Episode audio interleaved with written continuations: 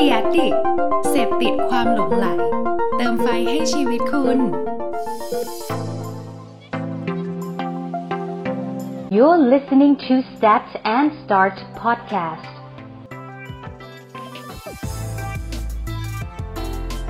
Stat and Start รายการที่จะทำให้ทุกสถิติ กลายเป็นแรงบันดาลใจในทุกการเริ่มต้น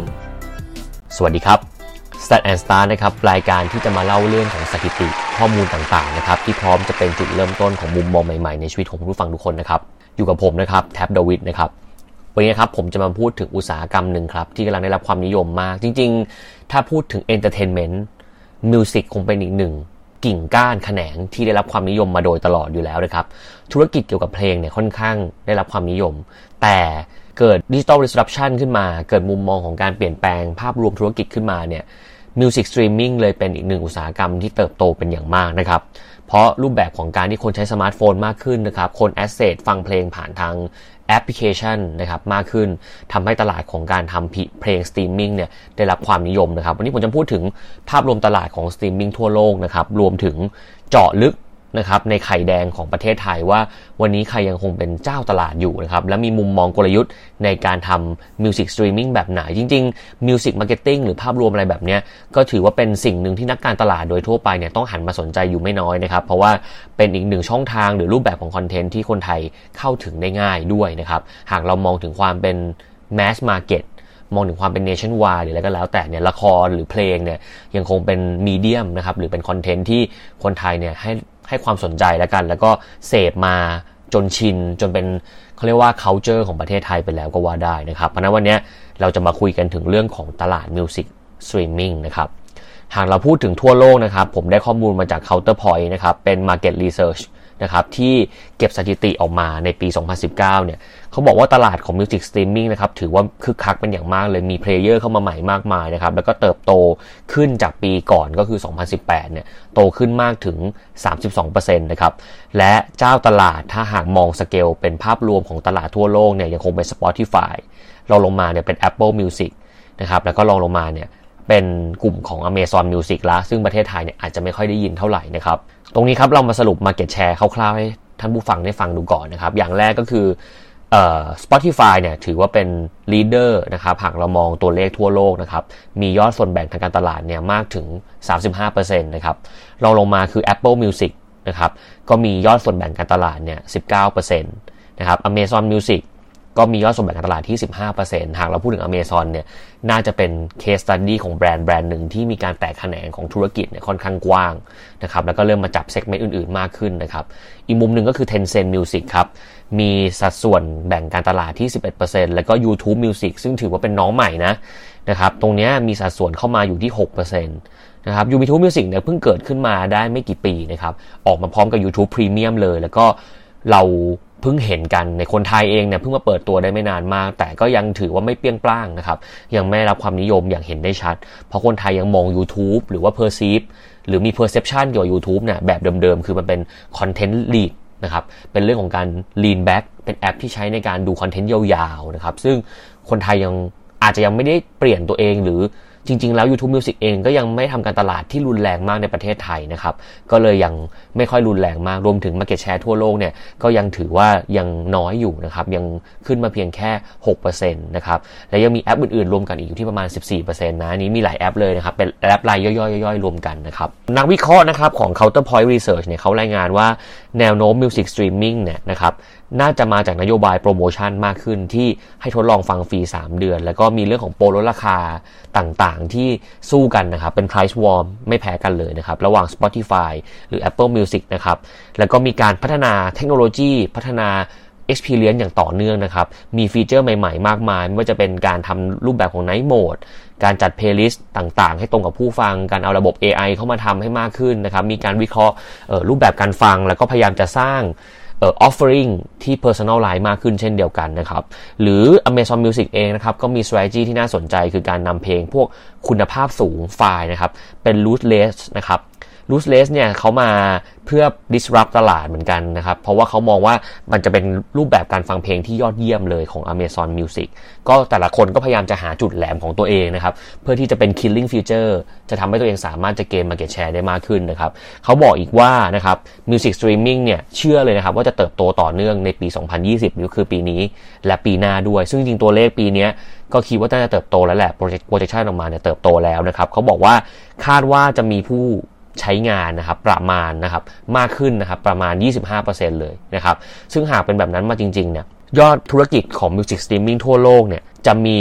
ตัวเลขของคนที่เข้ามาใช้บริการเนี่ยสูงถึง 450 ล้านรายทั่วโลกเลยก็ว่าได้นะครับ ซึ่งถือว่าสูงมากนะครับ คราวนี้พอเรามองภาพใหญ่มาแล้วนะครับ เราลองมาดูภาพเล็กลงมาบ้าง เราลองมามองในประเทศของเราบ้าง คุณผู้ฟังอาจจะเคยได้ยินแอปพลิเคชันที่ชื่อว่า j o o x นะครับจู๊กเนี่ยถือเป็นแอปพลิเคชันหนึ่งที่ประสบความสำเร็จอย่างมาก และยังคงเป็นผู้นำอยู่ในประเทศไทย แม้ว่า Spotify เนี่ยพยายามที่จะเข้ามา penetration มาแย่ง market share ในประเทศไทย แต่ต้องยอมรับก่อนว่าจู๊กเนี่ยเข้าถึงคนไทยไปแล้ว ตั้งแต่ก่อนที่ Spotify จะมาทำการตลาดอีกนะครับ แต่ก็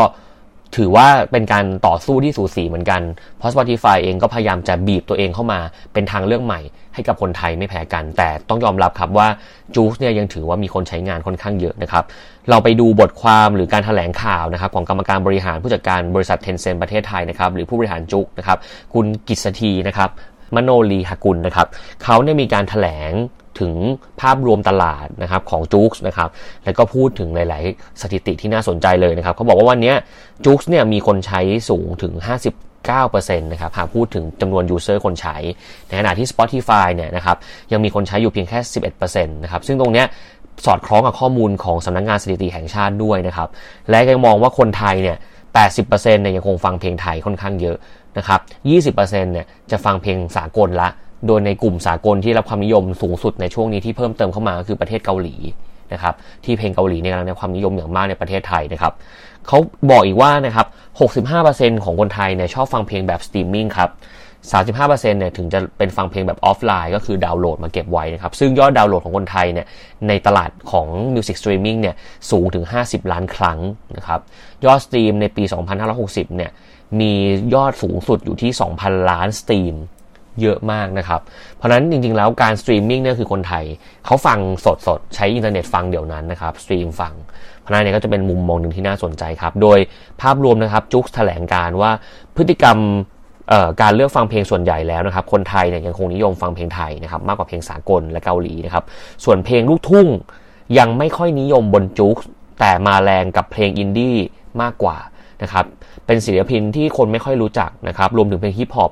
ที่กำลังได้รับความนิยมสูงสุดเลยตอนนี้รายการฮิปฮอปก็เยอะขึ้นเรื่อยๆนะครับตลาดเพลงฮิปฮอปก็เติบโตนะครับและยังมีอีกภาพรวมของ JOOX เนี่ยในในปีที่ผ่านมานะครับ5 ประเทศนะครับมียอดผู้ใช้งานกว่า 290 ล้านรายนะครับได้แก่ไทย พม่า อินโด มาเลฮ่องกงนะครับเขาบอกมียอดการฟัง play time เนี่ยรวมกัน 5 ประเทศเนี่ย15,000 ล้านครั้ง โดยเฉพาะประเทศไทยนะครับปี 2019 นะครับมียอดดาวน์โหลดมากกว่า 70 ล้านครั้ง มีจำนวนการฟังมากกว่า 6,000 ล้านครั้ง แล้วก็เป็น top 10 แอปที่มียอดดาวน์โหลด แล้วก็เป็นแอปที่มีการใช้จ่ายมากที่สุด 1 แอปเลยทีเดียวนะครับมันถือว่า JOOX เนี่ยประสบความสำเร็จมากในตลาดประเทศไทยนะครับอย่างไรก็ตามครับในปีที่ผ่านมาเนี่ยอุตสาหกรรมดนตรีทั่วโลกเนี่ยน่าจับตามองอย่างมากนะครับเขาบอกว่ามูลค่าของเพลงเนี่ยมันเติบโตขึ้นนะครับ ตลาดก็ใหญ่ขึ้นเรื่อยๆนะครับ ตลาด music digital เนี่ยเติบโตสูงถึง 21.1% ในขณะที่มูลค่าการดาวน์โหลดเนี่ยลดลงอยู่ 21.2%รายได้จาก physical หรือการขายแผ่นต่างๆเนี่ยมีมูลค่า 4.7 พันล้านเหรียญสหรัฐนะครับลดลงมา 10.1 ซึ่งพอเขาแถลงการว่าตลาดเมืองนอกเนี่ยมันมี movement หลายอย่างเนี่ยเขาเลย reflect กลับมาว่าการมาถึงของ YouTube Music เนี่ยก็เป็นอีกปัจจัยหนึ่งที่น่าสนใจ แต่ JOOX เองเนี่ยก็ไม่ได้มองว่า YouTube Music ที่เข้ามาในประเทศไทยเนี่ยเป็นคู่แข่งเลยนะครับแม้ว่าตลาดเพลงดิจิตอลจะเติบโตมากเลยจนเกิด Challenger ใหม่ๆในประเทศไทยก็ตามนะครับเขาบอกว่าเป็นคนละกลุ่ม t a r g e t กัน นะครับ คนใช้จุกเนี่ยยังคงใช้งานอย่างต่อเนื่องเนาะไม่มีการสวิชชิ่งไปใช้เจ้าอื่นนะครับ ถ้าไม่ชอบก็จะกลับไปใช้ YouTube บ้าง แต่ส่วนมากเนี่ยยังอยู่กับจุกค่อนข้างเยอะนะครับ อีกทั้งยังมองว่ากลุ่มผู้บริโภคเนี่ยยังคงฟังเพลงหลากหลาย ไม่ได้ฟังค่ายรายใดรายหนึ่ง หรือแอปใดแอปหนึ่งนะครับ ทั้งนี้ทั้งนั้นเนี่ย Original Content หรือ Original Music เนี่ยก็จะเป็นตัวแมกเนตในการดึงดูดนะครับ โดยเขาบอกว่า JOOX เนี่ยมีกลยุทธ์ 3 ส่วนที่ตอนนี้กำลังโฟกัสอยู่นะครับ อย่างแรกที่สุดก็คือเรื่องของนวัตกรรมนะครับ เขาบอกว่านอกเหนือจากการเพิ่มฟีเจอร์ใหม่ๆ อย่างไลฟ์วิดีโอคาราโอเกะขยายช่องทางการรับฟังมากขึ้นทั้งสมาร์ทโฟนและคอมพิวเตอร์แล้วเนี่ย JOOX ยังคงเน้นเรื่องของการ personalize นะครับ โดยใช้ AI เข้ามาช่วยจัดการ ซึ่งอย่าลืมนะครับว่าคู่แข่งสำคัญอย่าง Spotify เนี่ยเขาก็โบเรื่องของ AI มาตั้งแต่แรก เพราะนั้น JOOX เนี่ยถ้าไม่เน้นเรื่องนี้เนี่ย ก็อาจจะสูญเสีย market share กับ Spotify เป็นไปได้นะครับ เพราะนั้นเขาต้องมาเน้นเรื่องนี้อยู่แล้วนะครับ และจริงๆ JOOX เนี่ยค่อนข้างเก่งในการหาฟีเจอร์ใหม่ๆ ที่ตอบโจทย์ insight คนไทย อย่างฟีเจอร์พวกไลฟ์วิดีโอหรือว่าคาราโอเกะหรือการทำรูปแบบที่คนสามารถมาร้องเพลงตัวเองเข้าไป แล้วก็เกิดการแชร์เกิดเป็น community เนี่ยก็เป็นอีกหนึ่งรูปแบบฟีเจอร์ที่ทำได้ดีบน JOOX นะครับต่างจาก Spotify ที่ตรงนี้ยังไม่ค่อยแข็งแรงเท่าไหร่ อีกมุมหนึ่งคือเรื่องของ Original Content นะครับที่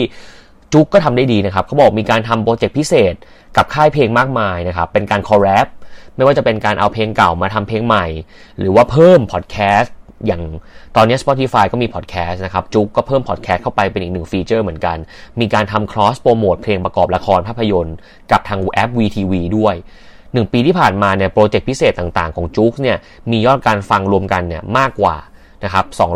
280 ล้านครั้ง เติบโตสูงถึง 102%เพราะนั้น strategy ในการโกต่อของจุกเนี่ย ก็ต้องเริ่มหา exclusive content เข้ามามากขึ้นนะครับ หารูปแบบที่น่าสนใจเข้ามามากขึ้น เพราะงี้เขามองว่าโอกาสสร้างการเติบโตในปีนี้นะครับ จากคนกลุ่มอายุ 35 ปีขึ้นไปเนี่ยน่าจะมากขึ้นนะครับ เขาบอกว่าตลาดตอนนี้เขาเลยจุดของ early adopter มาแล้วนะครับ 70%ของผู้ใช้ JOOX เนี่ยต่ำกว่า 35 ตรงนี้เขาเลยเพิ่มฟีเจอร์พอดแคสต์เพิ่มฟีเจอร์เพลงเก่า เพิ่มฟีเจอร์ collab กับละครเข้ามาเพื่อดึงดูด target กลุ่มใหม่นะครับที่เป็นกลุ่ม Boost Eye หรือ Secondary Target เข้ามามากขึ้นก็คือกลุ่มอายุ 35 ปีขึ้นไปนะครับซึ่งก็ถือว่าน่าสนใจไม่น้อยนะครับ ตอนนี้นะครับภาพรวม growth นะครับของจุกนะครับเอ่ออายุ 25ถึง34เนี่ยเขาโตมากอยู่แล้วนะครับ แต่ก็ยังเติบโตอยู่ที่6%นะครับ16ถึง24เนี่ยก็มีสัดส่วนที่เยอะมากเป็นอันดับหนึ่งเลยด้วยซ้ำนะครับของจุกอยู่ที่ 5%ของการเติบโต นะครับ ในขณะที่อายุ 35-44 เนี่ย ต้องยอมรับว่าพอเขาทำการตลาดมากขึ้นเนี่ย อัตราเติบโตก็สูงขึ้นเป็น 9%นะครับ ซึ่งก็ถือว่าเยอะเลยนะครับ เยอะกว่าช่วงอายุ 16-34 ด้วยซ้ำแต่ถ้าเกิดเฉลี่ย overall แล้วเนี่ย ก็ยังถือว่ามีสัดส่วนที่น้อยกว่าเด็กวัยรุ่นหรือ teen นะครับกลยุทธ์สุดท้ายของ JOOX นะครับคือการมาเน้นเรื่องของ community มากขึ้นนะครับกิจกรรม O2O นะครับของ JOOX เนี่ยมากขึ้นเลยไม่ว่าจะเป็นจุก Thailand Music Award มีผู้ร่วมเข้าชมงานเนี่ยมากกว่า 1,000 คนนะครับ มียอดชมงานมากกว่า 1 ล้านครั้ง หรือว่าจะเป็นคอนเสิร์ตพวก Thailand Top 100นะครับที่มีผู้เข้าร่วมงานมากถึง 12,000 คน กิจกรรมออฟไลน์ต่างๆ จังหวัดเนี่ยก็มีการโบอย่างต่อเนื่องนะครับ ปีที่ผ่านมาเนี่ยถือว่าเขาประสบความสำเร็จมากนะครับ เพิ่มยอดผู้ใช้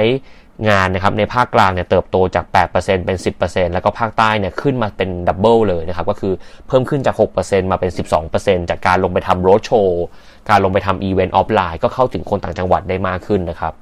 ทั้งนี้นะครับ JOOX นะครับยังตั้งเป้านะครับจะสร้างการเติบโตในกลุ่มผู้ใช้งานนะครับแบบ VIP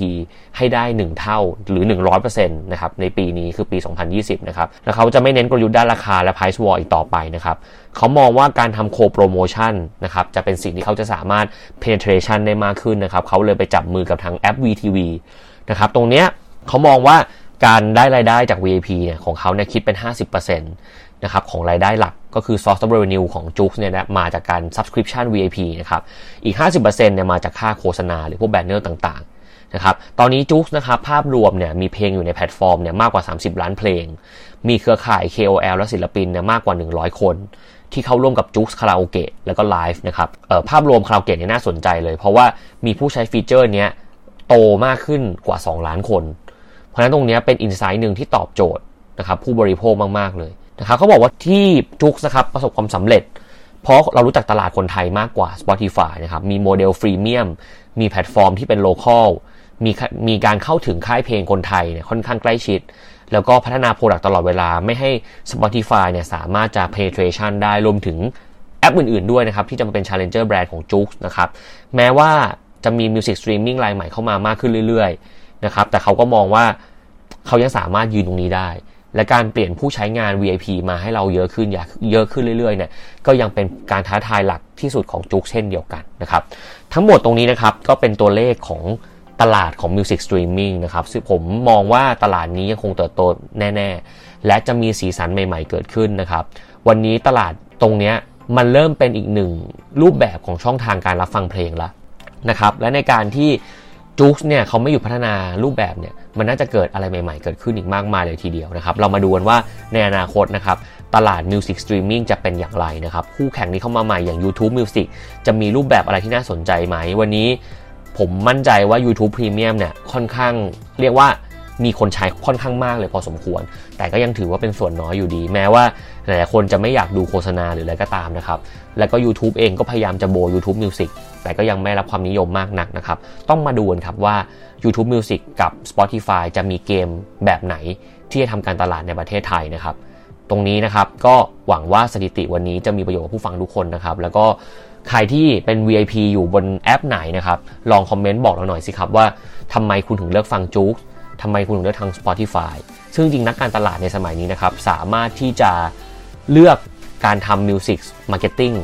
บนแพลตฟอร์มที่ต่างกันได้ เพราะแต่ละกลุ่มเนี่ยมี audience ที่ต่างกันนะครับ ตรงนี้สามารถดู profiling ของคนที่ฟัง JOOX ได้เลยว่า JOOX เนี่ยน่าจะ penetrate ต่างจังหวัดได้ดี เพราะเขามีคนใช้เยอะ แต่ถ้า Spotify เนี่ยอาจจะ niche หน่อย แต่เป็นกลุ่มแบบไหน ตรงนี้นะครับนักการตลาดสามารถทำการศึกษาหาข้อมูล research เพิ่มเติม เพื่อสามารถทำรูปแบบแคมเปญอะไรที่น่าสนใจมากขึ้นในตลาดนี้ได้นะครับก็ฝากไว้นะครับสำหรับ Stat and Start EP นี้นะครับพบกันใหม่ตอนหน้านะครับ Stat and Start สวัสดีครับ